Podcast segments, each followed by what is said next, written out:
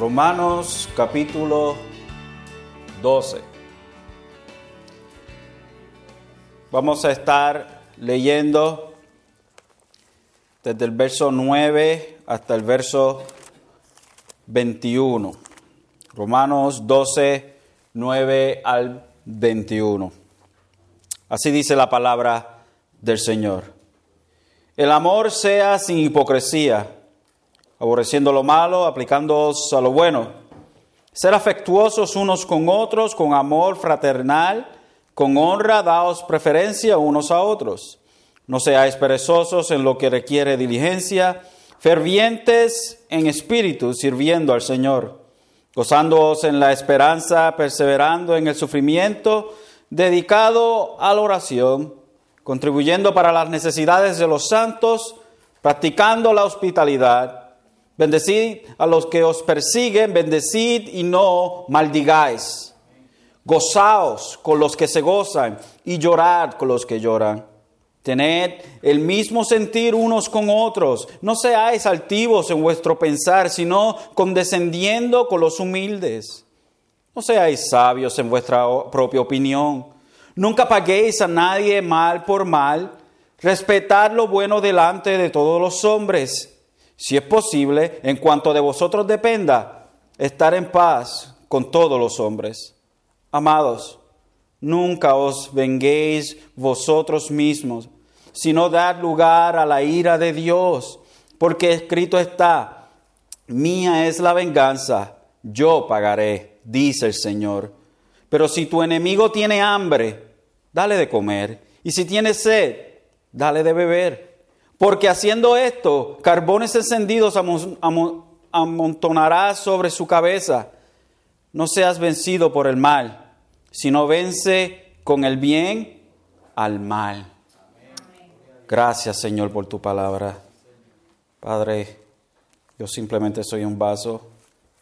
Te suplico que tu Espíritu Santo hable a los corazones de los que están aquí presentes. Amén. Un llamado a la humildad y al servicio.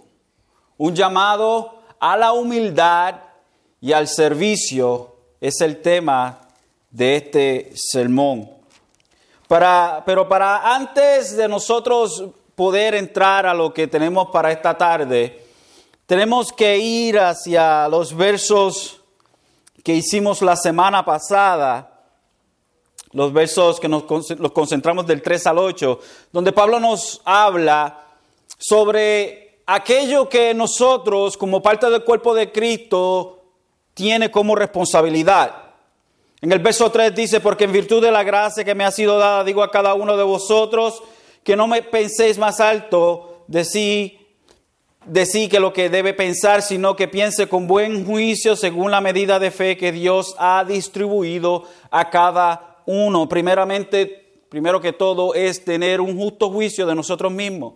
Es tener una sobria apreciación de lo que nosotros somos en Dios, de lo que Dios nos ha dado a nosotros. Y cuando hablo de apreciación es cuando estamos tomando el valor de algo. No quiere decir que no valemos nada, pero cada uno de nosotros tenemos que hacer una introspectiva o hacer una autoevaluación de nosotros mismos. Ahora, nosotros hacemos esta evaluación en contraste a lo que Jesucristo ha hecho por nosotros. Dice Pablo: pues así como un cuerpo tenemos muchos miembros, pero no todos los miembros tienen la misma función. Él coge y utiliza la analogía, y esto no es nada nuevo de Pablo, porque en 1 Corintios lo utiliza en el capítulo 12, la analogía del cuerpo. Como a la iglesia es el cuerpo de Cristo y cada uno de nosotros es una parte de este cuerpo. Y él dice, así como el cuerpo tiene muchos miembros, pero no todos los miembros tienen la misma función. Cada uno de nosotros en el cuerpo de Cristo, que es la iglesia, tiene una función diferente. Importante que entendamos, hermanos, de que cada creyente en el cuerpo de Jesucristo tiene una función diferente. Ahora, no hay nada en las Escrituras que nos haga pensar a nosotros de que nosotros no tenemos ninguna clase de función en la iglesia. Cada uno de nosotros, como creyentes, tenemos una función. ¿Cómo se despliega, cómo se desempeña esa función dentro de la iglesia? Eso es dado por Dios en el momento que somos traídos a Él por el Espíritu Santo.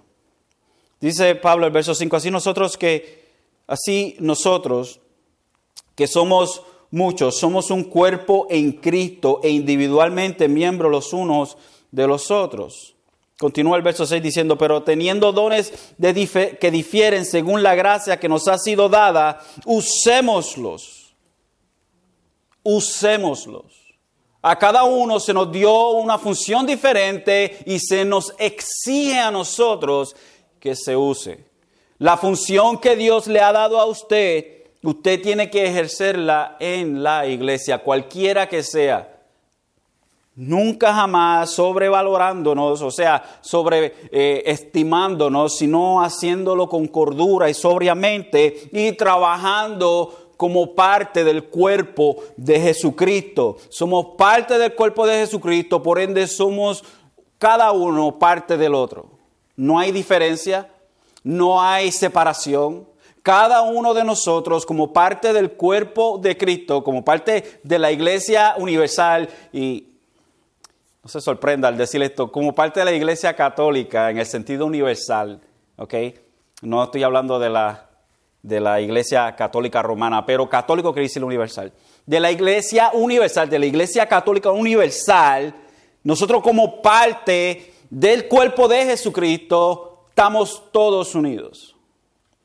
Y cada congregación individual que hay en diferentes zonas, ahí mismo, en esa misma congregación, ese mismo grupo de hermanos que se reúnen, ahí mismo también somos parte del cuerpo de Cristo. Y cada uno de nosotros tiene una función, y esa función tiene que llevarse a cabo. No hay tal cosa como alguien que sea creyente y no lleve una función dentro de la iglesia, sea cual sea. Porque si no hay un uso de nuestros dones, primero es que quizás no hay dones, y si no hay dones, entonces no es creyente. Y si es creyente y no está utilizando los dones, está en desobediencia a Dios. Pablo entonces da una lista, no para presentarnos una lista de los dones que hay, pero como ejemplo. Y nos dice, usémoslo, si el de profecía use en proporción de la fe. Y dice, el de servicio en servir, o el que enseña en la enseñanza, el que exhorta, el que exhorte, el que da con liberalidad, el que dirige con diligencia, el que muestra misericordia con alegría. La idea que Pablo nos presenta a nosotros es que el trabajo que Dios le dio a usted, hágalo. No haga otra cosa de la que Dios le ha dado a usted. Ahora, para que no se ponga triste y usted diga, pero yo no sé cuál es lo que yo debo hacer dentro de la iglesia. Simplemente haga algo. Mientras usted hace algo, nosotros podemos ver en qué usted se puede desempeñar mejor. Y usted va a ver usted mismo o usted misma en qué Dios quiere que usted se desempeñe, pero haga algo. En nuestro tiempo, hay algo interesante que sucede en la iglesia visible. Cuando digo la iglesia visible, es toda aquella persona que profesa ser creyente y que asiste a una iglesia. ¿Okay? No quiere decir que todo aquel que asiste a una iglesia y dice ser creyente es un verdadero creyente. Y esto es interesante, es la idea que dice que nosotros como individuos somos el centro alrededor del cual todas las cosas giran. Nosotros como individuos somos el centro alrededor del cual todas las cosas giran. Hemos rechazado el servicio sacrificial y hemos adoptado una actitud que dice que debemos alcanzar grandes alturas para realizar nuestro destino, que debemos tener fe de 3 dimensiones para adquirir lo que nosotros queremos. Y una de las cosas que fueron obvias durante esta temporada de Pascua, algo bien interesante, fue la insistencia de parte de predicadores en hacer la muerte y la resurrección de nuestro Señor Jesucristo una alegoría. Una alegoría que nos enseña cómo debemos morir a nuestra presente situación para resucitar a una posición grande de victoria donde no hay más problemas. Una que otra vez me encontré con predicadores que tomaban la santa crucifixión del Maestro y su resurrección y torcerlo todo y hacer toda esta gran historia de redención por el hombre y hacerlo todo y ponerlo a girar alrededor de individuos, de pecadores. Tomando así la gloria de nuestro Señor Jesucristo ahí en la cruz del Calvario y luego en la resurrección para simplemente bajarla a la charlatanería de que nosotros somos tan especiales. Sin embargo, que la mayoría de aquellos que profesan una fe cristiana se han enfocado en sí mismos y han torcido la idea, lo que es un verdadero cristiano. Hay otros que sí reconocen que el carácter de un verdadero cristiano es de solo un servidor, que sirve por amor a Dios, por amor a todo el mundo, menos a sí mismo. Un verdadero cristiano es una persona, un hombre o una mujer que sirve a Dios sobre todas las cosas y a todo el mundo menos a sí mismo. El creyente, una vez que vino a Dios, que Dios lo trajo a él, a sí mismo, que Dios lo salva. El creyente deja de ser de sí mismo y viene a ser parte de un cuerpo. Somos parte de un cuerpo, por ende, ya nosotros no tenemos una autonomía. La autonomía que nosotros teníamos no nos aprovechaba para nada. Sin embargo, ahora que estamos en Jesucristo, somos parte del cuerpo de Jesucristo, por ende ya nosotros no nos ceñimos o nosotros no somos nuestra propia cabeza. Ahora Jesucristo, Jesús, es nuestra cabeza. Jesucristo, la cabeza de la iglesia, somos parte del cuerpo de Jesucristo. Y como tal, entonces ya nosotros no nos dirigimos. Ya nosotros no somos los señores de nosotros mismos. Interesantemente que aunque nosotros en las Escrituras encontramos una y otra vez el sentir del servir, de nosotros ser servidores, de que nosotros somos esclavos de Jesucristo, la sociedad y lo que podríamos decir el círculo evangélico moderno de hoy en día dice que nosotros no somos servidores, pero que somos grandes estrellas.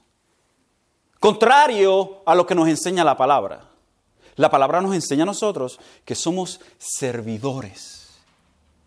Que en un tiempo atrás éramos esclavos del pecado, pero ahora nosotros somos esclavos de Jesucristo. Esclavos de Jesucristo. Por ende, si somos esclavos de Jesucristo, nuestra voluntad no es nuestra propia voluntad, es la voluntad de Dios. Y cada vez que nosotros nos salimos de la voluntad de Dios, estamos tratando de nosotros mismos guiarnos. Hoy veremos en una serie de imperativos o una serie de mandatos cómo es que nosotros, como creyentes, debemos conducirnos y cuál debe ser nuestra actitud bajo la luz de nuestra salvación. El apóstol Pablo, en los versos 9 al 12, nos presenta esta serie de mandatos que comienzan con nosotros mismos, luego se expande a nuestros hermanos en Cristo y más adelante se expande aún más a los que no son creyentes y luego vuelve a nosotros. Yo no sé si usted conoce ese no sé qué llamarle, no sé si es a weapon, ¿cómo se dice weapon en español? Un arma, no sé si es un arma o si es lo que sea, o si es un juguete, el boomerang. ¿Sabe lo que es un boomerang? Que usted lo lanza y vuelve nuevamente. Puede ser un arma, quién sabe, ¿verdad? Pero la idea es que Pablo, es como si Pablo estuviera tirando un boomerang y va y tiene su distancia y nuevamente vuelve a la fuente. Y este es lo más cerca que podemos llegar de hacer un bosquejo de estos versos que tenemos delante de nosotros. Porque parece que como que Pablo estaba tirando muchas ideas, es como un estacato. Un estacato es un término musical en donde las notas se hacen bien cortas. Se toca la nota, pero bien corto. Pa, pa, pa, pa, pa. Y esa es la idea de la cual nosotros tenemos en estos versos 9 al 22. Ahora, Pablo, luego de presentarnos a nosotros y hacer bien claro de que cada uno de nosotros somos parte del cuerpo de Jesucristo y que nosotros debemos servir y que nosotros no debemos sobreestimarnos, ahora se dirige a algo muy importante y es nuestro servicio a cada uno. ¿Cómo nosotros nos sometemos a cada uno? Interesantemente, nos dice en el verso 8, el que solta es la soltación, el que vaya a soltar, que solte. El que da con liberalidad, pues que dé con liberalidad. El que dirige, pues que lo haga con diligencia. El que muestra misericordia, pues que lo haga con alegría. Y continúa Pablo y dice, el amor sea sin hipocresía. ¿Qué es un amor sin hipocresía? Pues un amor sincero. Que el amor sea sincero. Que el amor sea sin hipocresía. La idea de un hipócrita es una persona, en los tiempos, en el lenguaje, en el griego, la idea de un hipócrita es una persona que está en una plataforma tratando de pretender algo que no es. Es un actor. Que nuestro amor sea sincero. Que nuestro amor sea sincero. Dice, aborreciendo lo malo, aplicándoos a lo bueno. Que nuestro amor sea sincero, echando a un lado lo malo, aborreciendo o odiando lo malo y aferrándonos a lo bueno. Es acogiéndonos o agarrándonos de lo que es bueno. ¿Y qué son estas cosas? Este amor que debe ser sin hipocresía. ¿A quién damos este amor sin hipocresía? ¿Y cómo, en qué podemos despachar este amor? ¿Y por qué aborrecer lo malo? ¿Y por qué odiar lo malo? ¿Por qué alejarnos de lo malo, pero sí aferrarnos a lo bueno? Pablo continúa. El verso 10 diciendo, sed afectuosos. Sed afectuosos unos con otros.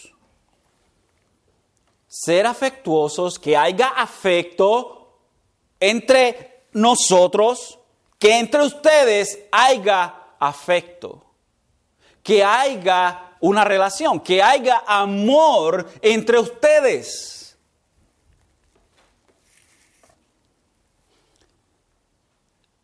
Y luego dice, y este amor, o con amor fraternal.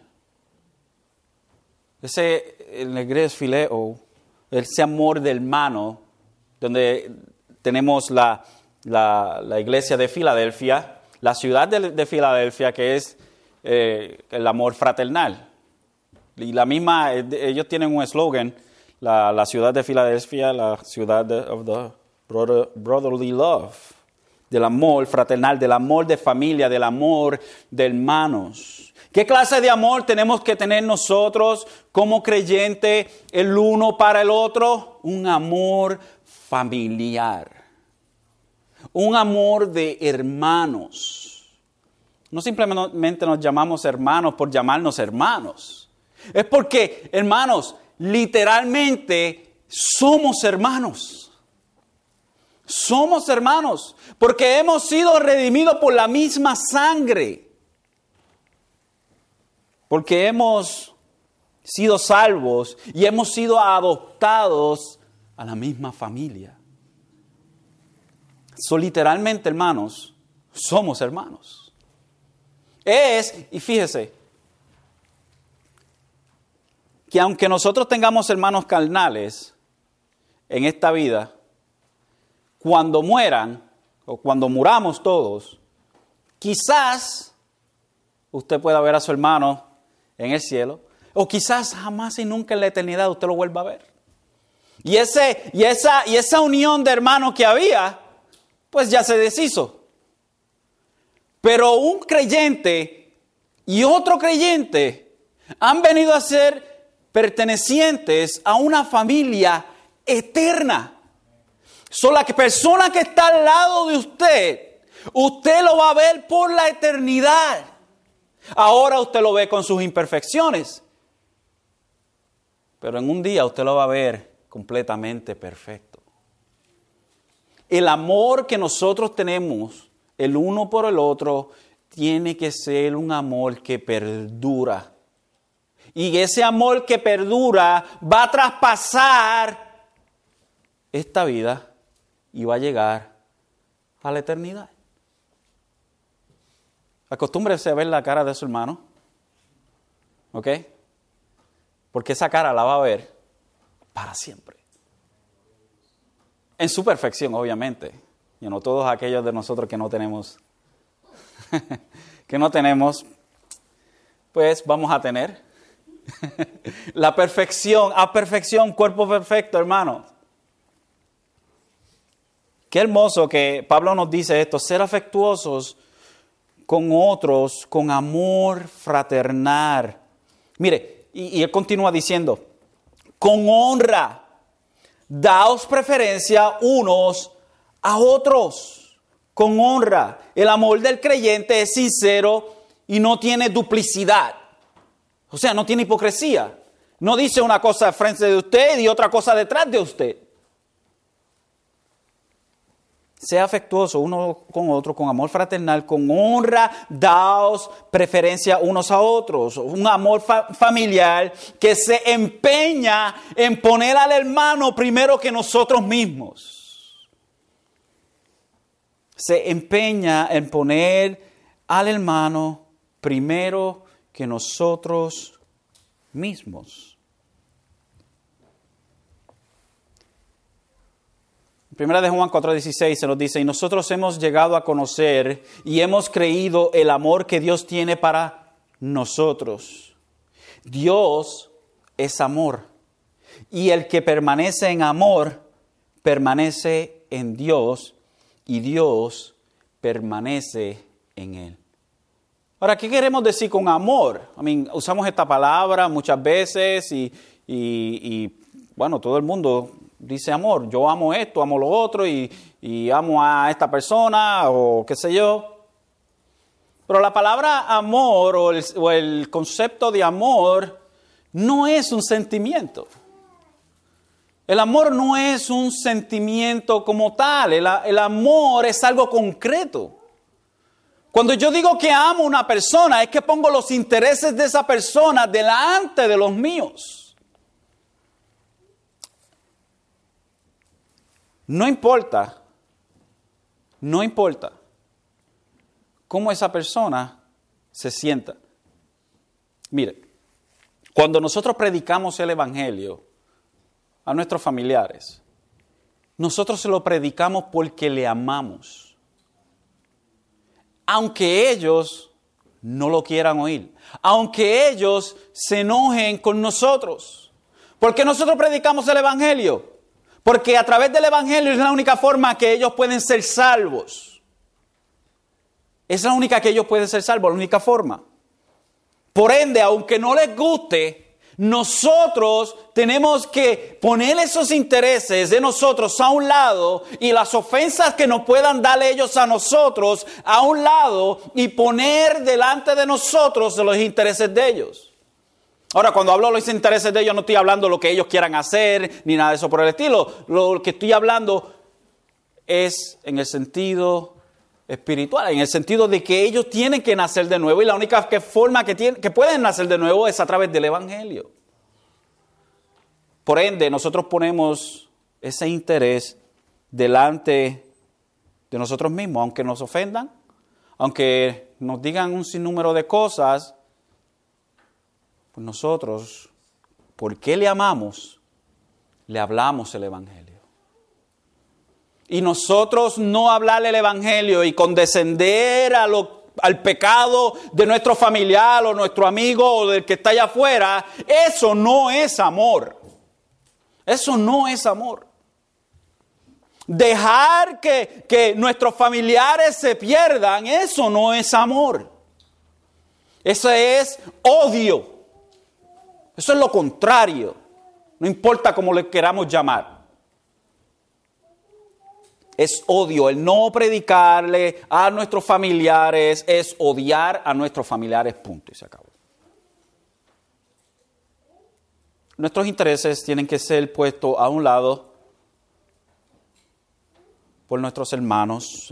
La idea es esa, la idea del amor es poner los intereses de otra persona delante de nosotros. El verdadero amor se ve expresado en la cruz del Calvario cuando Dios entregó a su Hijo para morir por sus enemigos, quienes estaban en rebeldía en contra de Él.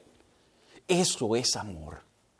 La más alta expresión de amor y lo más hermoso tuvo despliegue en la cruz del Calvario, pero a la misma vez lo más horroroso tuvo despliegue en la cruz del Calvario. La salvación de pecadores, pero a la misma vez la muerte injusta del Dios perfecto. Y en ese mismo lugar, ver tan despliegue, tan hermoso despliegue de amor y a la misma vez ver el otro lado de la moneda tan horrorizante, el horror de la cruz. Y lo que Jesucristo llevó a cabo y lo que sucedió en Él, al hacerse pecado, al hacerse maldición, al ser castigado por el Padre. Hermanos, es algo increíble, horripilante, pero a la misma vez vemos ese amor desplegado en esto. El amor de Dios se despliega en el momento o en la acción más fea del universo. Ahí es que vemos el amor de Dios, poniendo delante de Él, hermanos, la salvación de pecadores como nosotros, pecadores impedernidos. Pablo dice,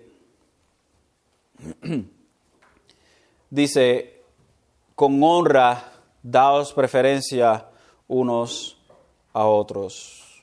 Con honra daos preferencia unos a otros. El Salmo 133:1 dice, mirad cuán bueno, hermanos, y cuán agradable es que los hermanos habiten juntos en armonía. Los intereses de nuestros hermanos delante de nuestros intereses, no intercambiando nuestro hermano por cualquier otra cosa, sino que nuestro hermano en Cristo Jesús tiene que ser prioridad.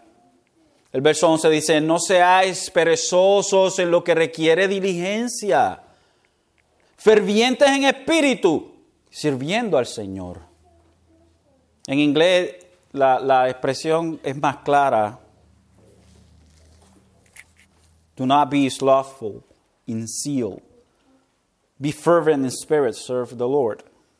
En otras palabras, no debemos ser vagos en nuestro celo,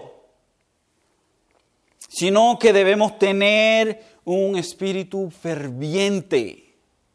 no debemos ser vagos o perezosos en nuestro servicio, en nuestro celo. La actitud del creyente es que ama a su hermano. La actitud del creyente es que tiene celo, o que tiene perdón, o que no es perezoso, o que es diligente en su celo. No es un celo mal guiado. No es un celo que toma interés simplemente lo que uno quiere. No, es un celo informado. No seáis perezosos en lo que requiere diligencia. No seamos vagos en lo que requiere diligencia. Y se nos dice que seamos fervientes. La idea es que estemos encendidos. Esa es la idea. Que estemos encendidos en espíritu. Ahora, yo sé que esto puede tomar connotaciones pentecostales, con nuestros hermanos pentecostales, pero eso la idea no es eso de fuego pentecostal. Esa no es la idea, ¿ok? La idea es que seamos, como dice el verso, fervientes. Que seamos efervescentes. ¿Sabe lo que es ser efervescente? Efervescente es la idea de cuando usted echa soda en el vaso, todas esas burbujitas, te las ve, right? Pues esa es la idea, que seamos efervescentes o que estemos encendidos sirviendo al Señor. Que no hagamos las cosas simplemente por hacerlas, sino que lo hagamos porque queremos hacer, porque queremos servir, y no hacerlo monótonamente, sino que hacerlos encendidos.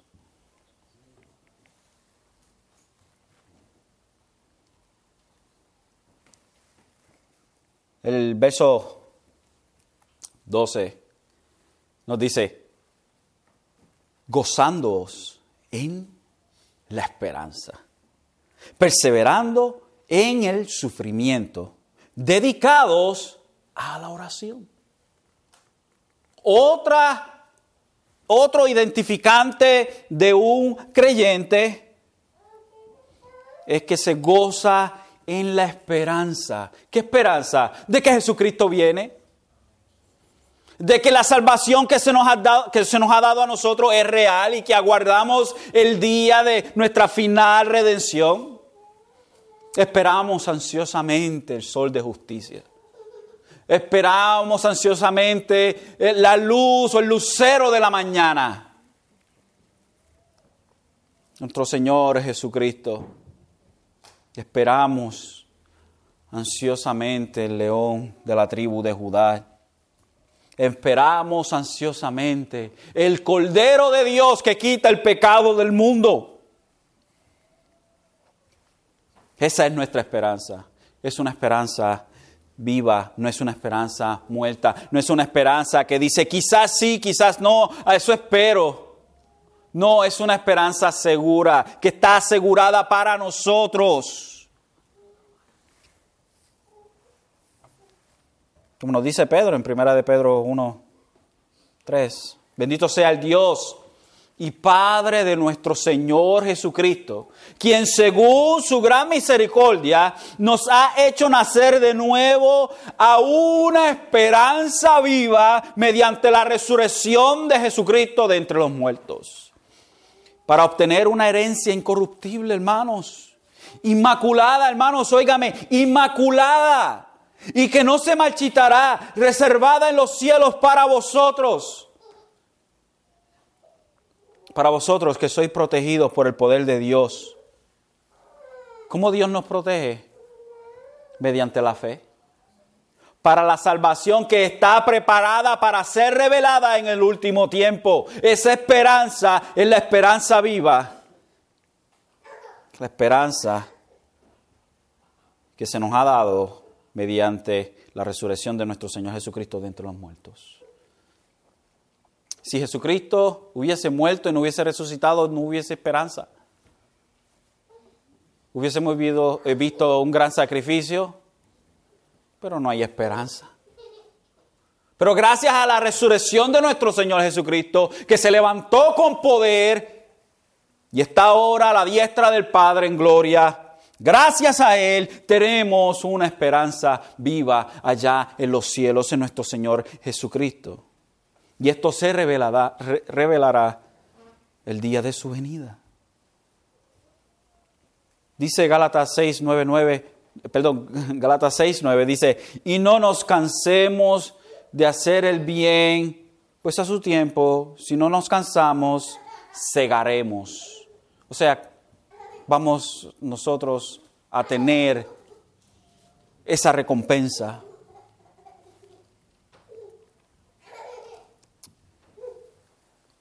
Primera Corintios 15 nos habla, por tanto, mis amados, 15:58, por tanto, mis amados hermanos, estad firmes, constantes, abundando siempre en la obra del Señor, sabiendo que vuestro trabajo en el Señor, hermanos, no es en vano. Gozándoos en la esperanza, hermanos, perseverando en el sufrimiento. Perseveramos en el sufrimiento. Nos mantenemos, seguimos, no nos rendimos a pesar del sufrimiento,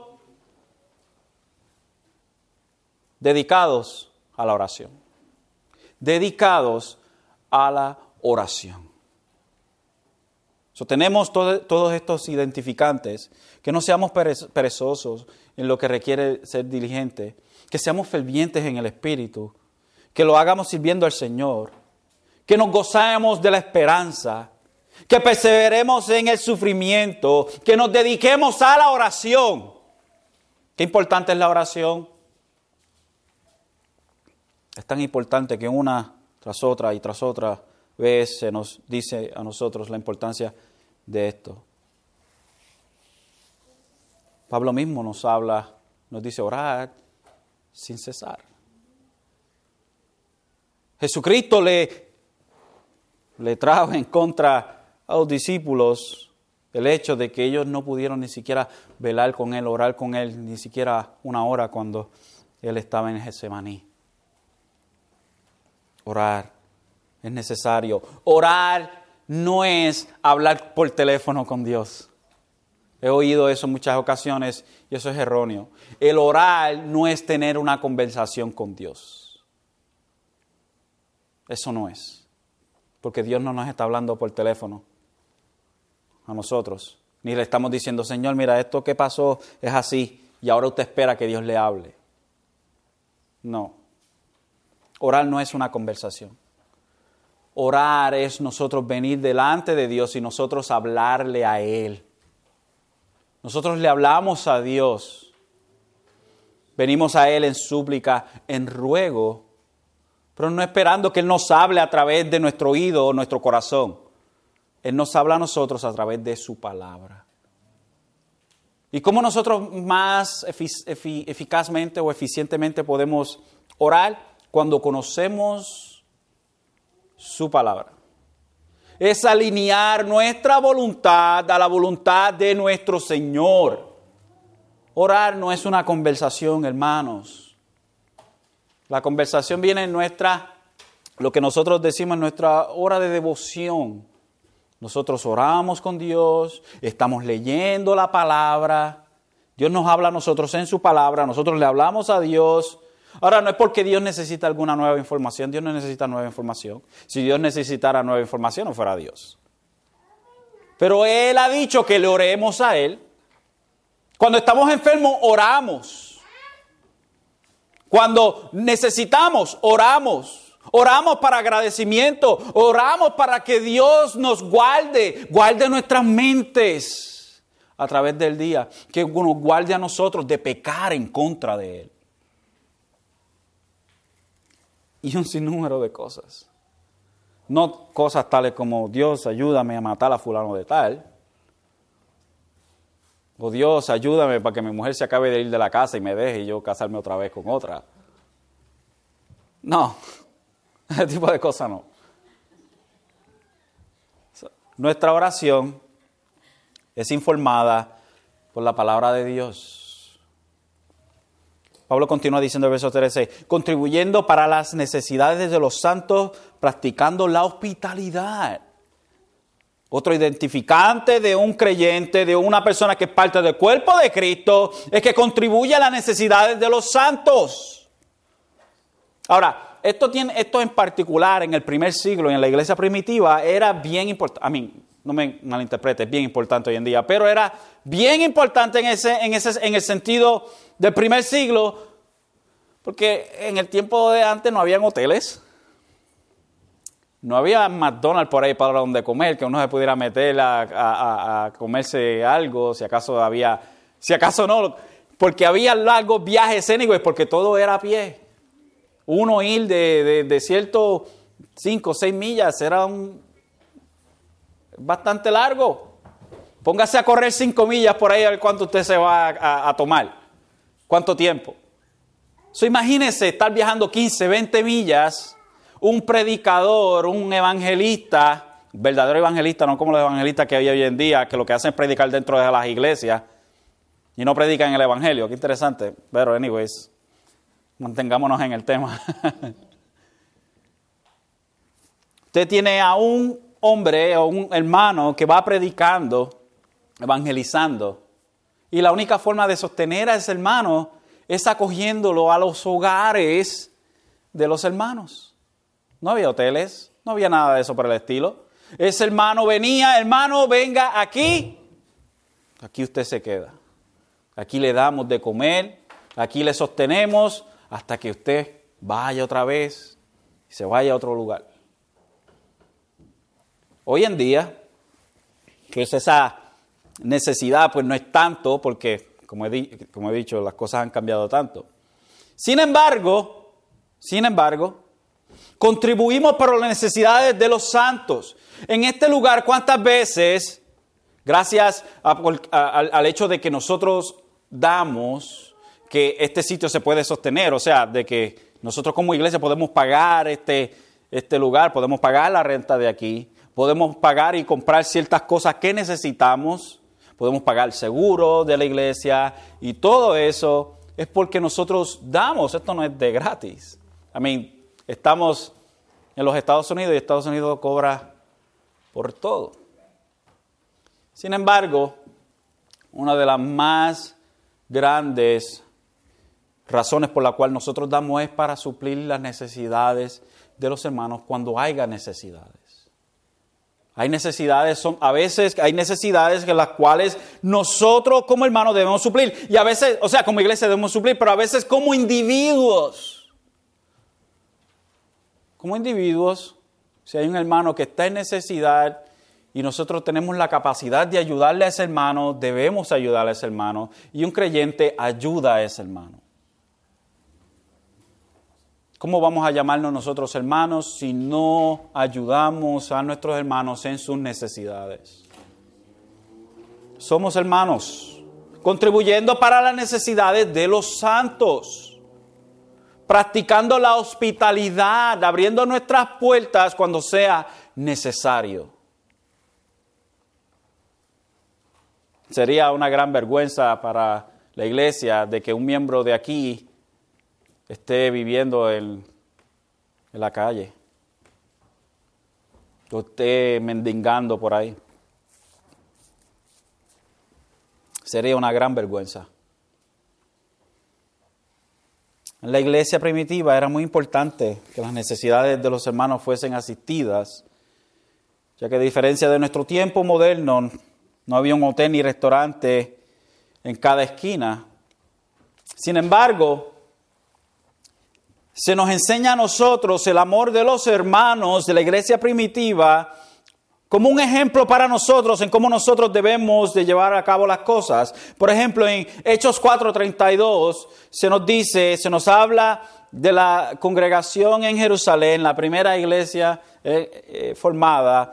La congregación, dice, la congregación de los que creyeron era de un corazón y un alma. Wow, eso es bien interesante. Tenían un corazón y un alma, esa iglesia. ¿Qué quiere decir esto? Bueno, que tenían un solo propósito. Su propósito era uno solo. Y ninguno decía Ninguno decía hacer suyo lo que poseía, sino que todas las cosas eran de propiedad común.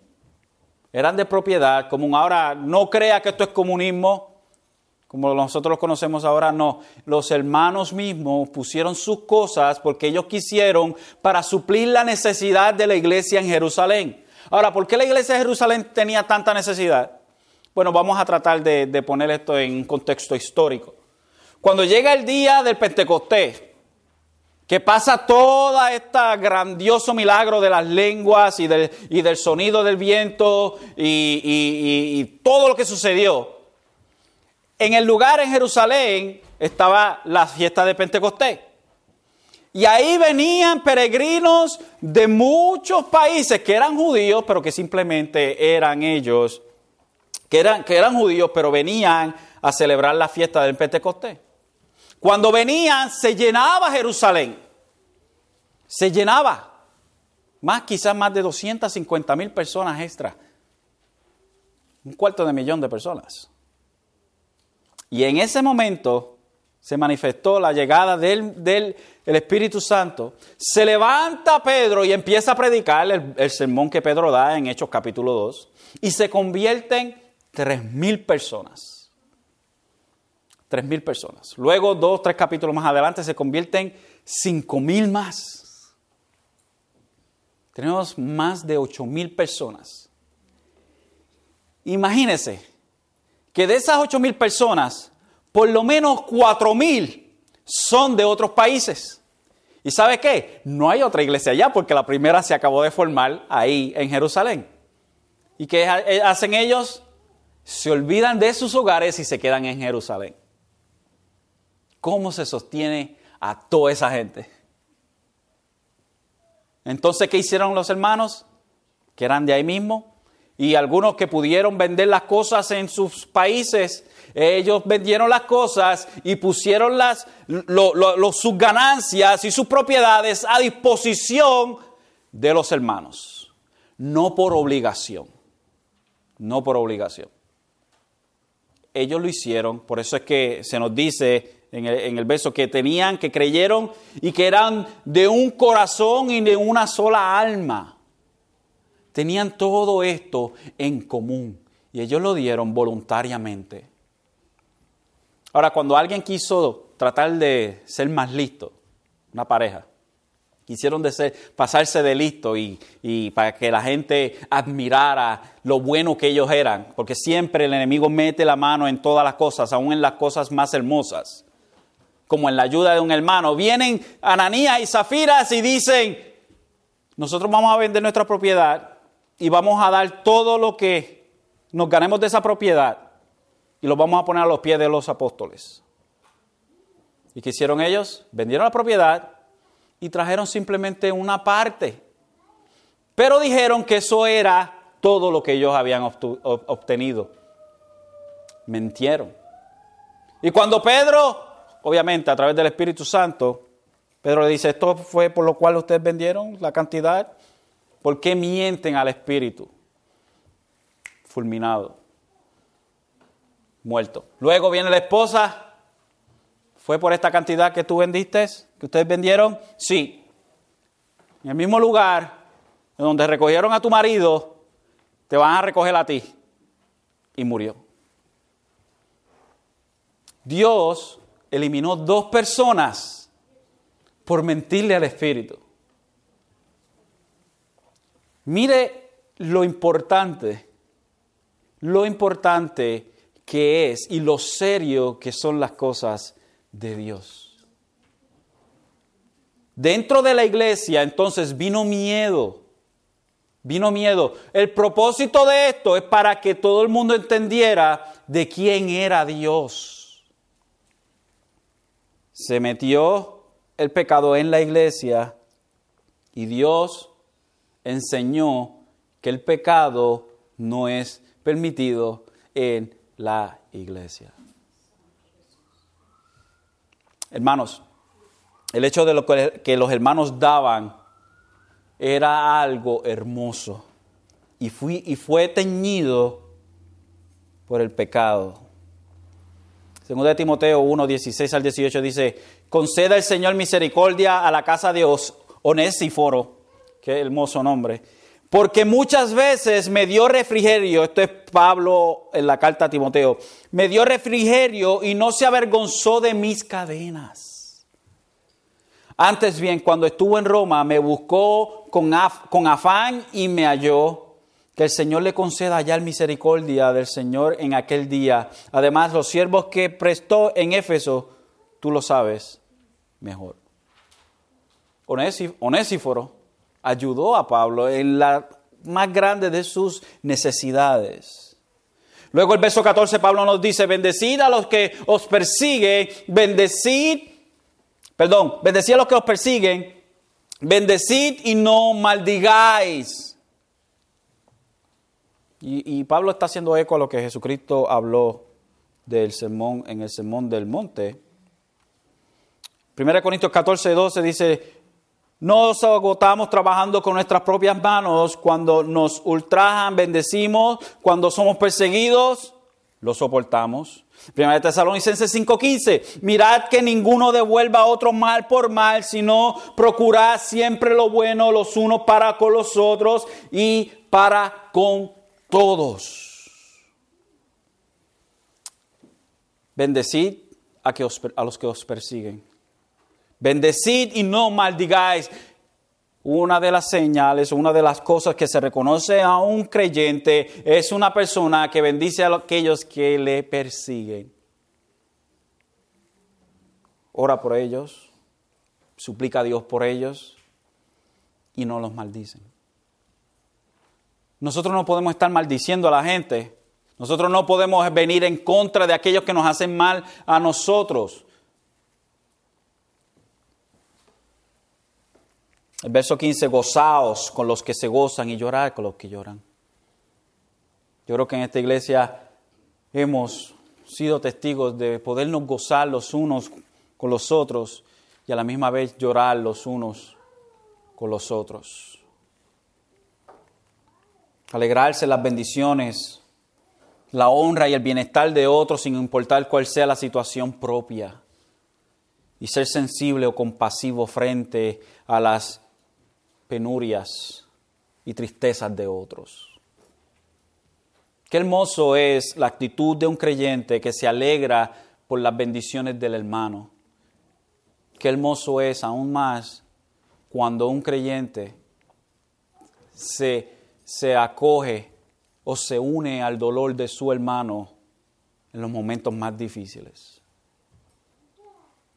Hermano, es la señal, es lo que nos identifica a nosotros como creyentes.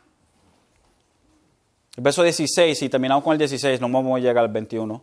El verso 16 dice, tener el mismo sentir unos con otros, no seáis altivos en vuestro pensar, sino condescendiendo con los humildes. No seáis sabios en vuestra propia opinión. Se nos ordena a no ser imparciales, a no tener preferencia de hermano.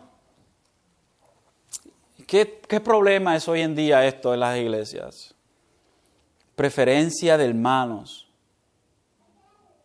El grupito, siempre, right? Mala maña. Es el grupito. Siempre hay un grupito que se junta y siempre están juntos. Casi siempre es un grupito alrededor del pastor. El grupito del pastor. Y es una mala maña, hermanos. No debe haber grupos en la iglesia. Sí, hay algunos que se conocen más por otros. Por ejemplo, aquí, pues yo conozco más a mi papá que al hermano Rubén, obviamente, pues él me crió. Yo conozco más a mi esposa. Pero no debe haber preferencia.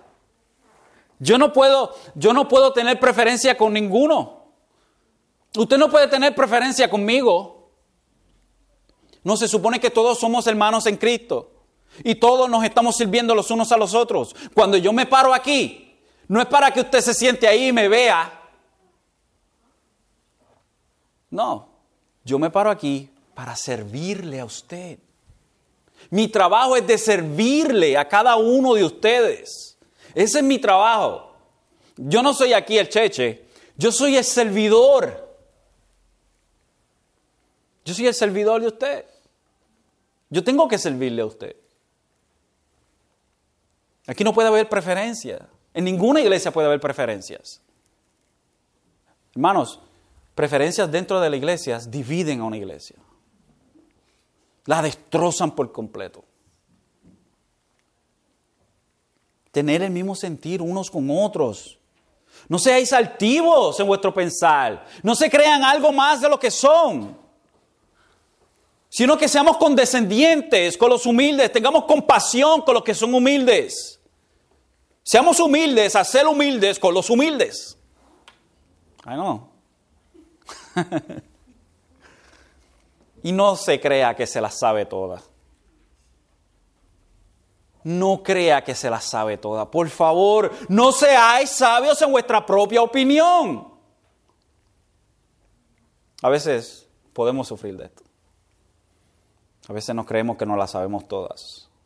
Seamos humildes. Seamos humildes. Sirvamos a nuestros hermanos. ¿Y sabe qué? Dejemos que los hermanos nos sirvan también a nosotros. Porque es un servicio mutuo.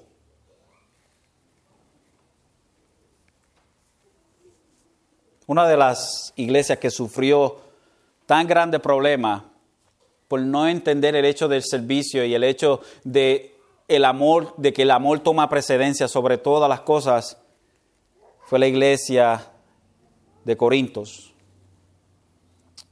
Muy interesante, que estaba llena de hombres y mujeres individualistas, quienes exaltaban sus propias ideas y beneficios. Una iglesia tan desordenada como la de los Corintios, a quienes Pablo reprendió y les enseñó que el amor debe sobrepasar cualquier otra cosa.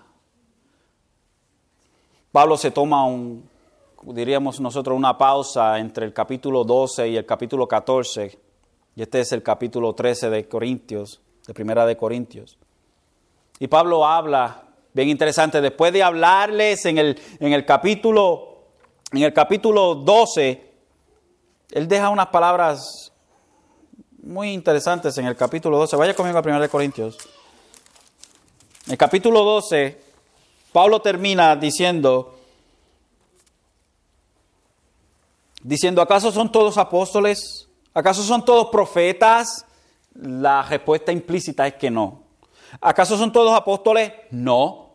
¿Acaso son todos profetas? No. ¿Acaso son todos maestros? No. ¿Acaso son todos obradores de milagros? No. ¿Acaso tienen todos dones de sanidad? No. ¿Acaso hablan todos en lenguas? No. ¿Acaso interpretan todos? No. Ahora, la construcción en el griego aquí en este último verso es bien interesante. Quizás en su Biblia dice más, desear ardientemente los mejores dones, y aún yo os muestro un camino más excelente. Sin embargo, la construcción aquí más exacta es que debe decir, pero ustedes desean los mejores dones. Y aún yo os muestro un camino más excelente. Ustedes desean lo mejor, desean el show, pero permítame darle un mejor camino. Permítame presentarle algo aún mejor. Y les dice en el capítulo 13, si yo hablara lenguas humanas y angélicas. Esto es una hipérbole, es una exageración, hermanos. Literalmente, no quiere decir que la gente habla en lenguas de ángeles, ¿ok? Si yo hablara lenguas humanas y angélicas, pero no tengo amor, he llegado a ser como metal que resuena o címbalo que retiñe. Usted sabe lo malo que es cuando esos platillos se tocan sin nada ahí, a capela ahí, solo. Ah, que mucho molesta. Toque eso. Si usted tiene uno en su casa, ahora no. Usted tiene uno en su casa, siéntese al lado de un platillo de eso y empiece a darle. O coja la olla de usted y empiece a hacer ruido. Cuando los nenes cogen las ollas empieza a hacer ruido. Que mucho molesta. Eso. Esa es la idea. Algo annoying. Que no tiene sentido. Dice, si tuviera el don de profecía y entendiera todos los misterios y todo conocimiento y tuviera toda la fe como para trasladar montañas, pero no tengo amor, nada soy.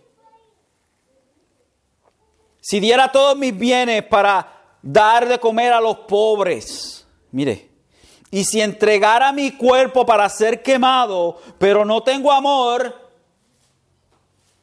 de nada me aprovecha.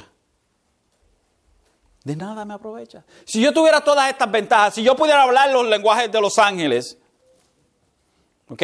Si yo pudiera dar mi cuerpo, si yo hubiese dado todo mi dinero y todo lo que tengo para los pobres, si yo supiera todas las cosas que se puedan saber, pero no tengo amor, I'm a loser. Soy un perdedor. No me sirve para nada. ¿Por qué? Porque el amor es paciente, es bondadoso, el amor no tiene envidia.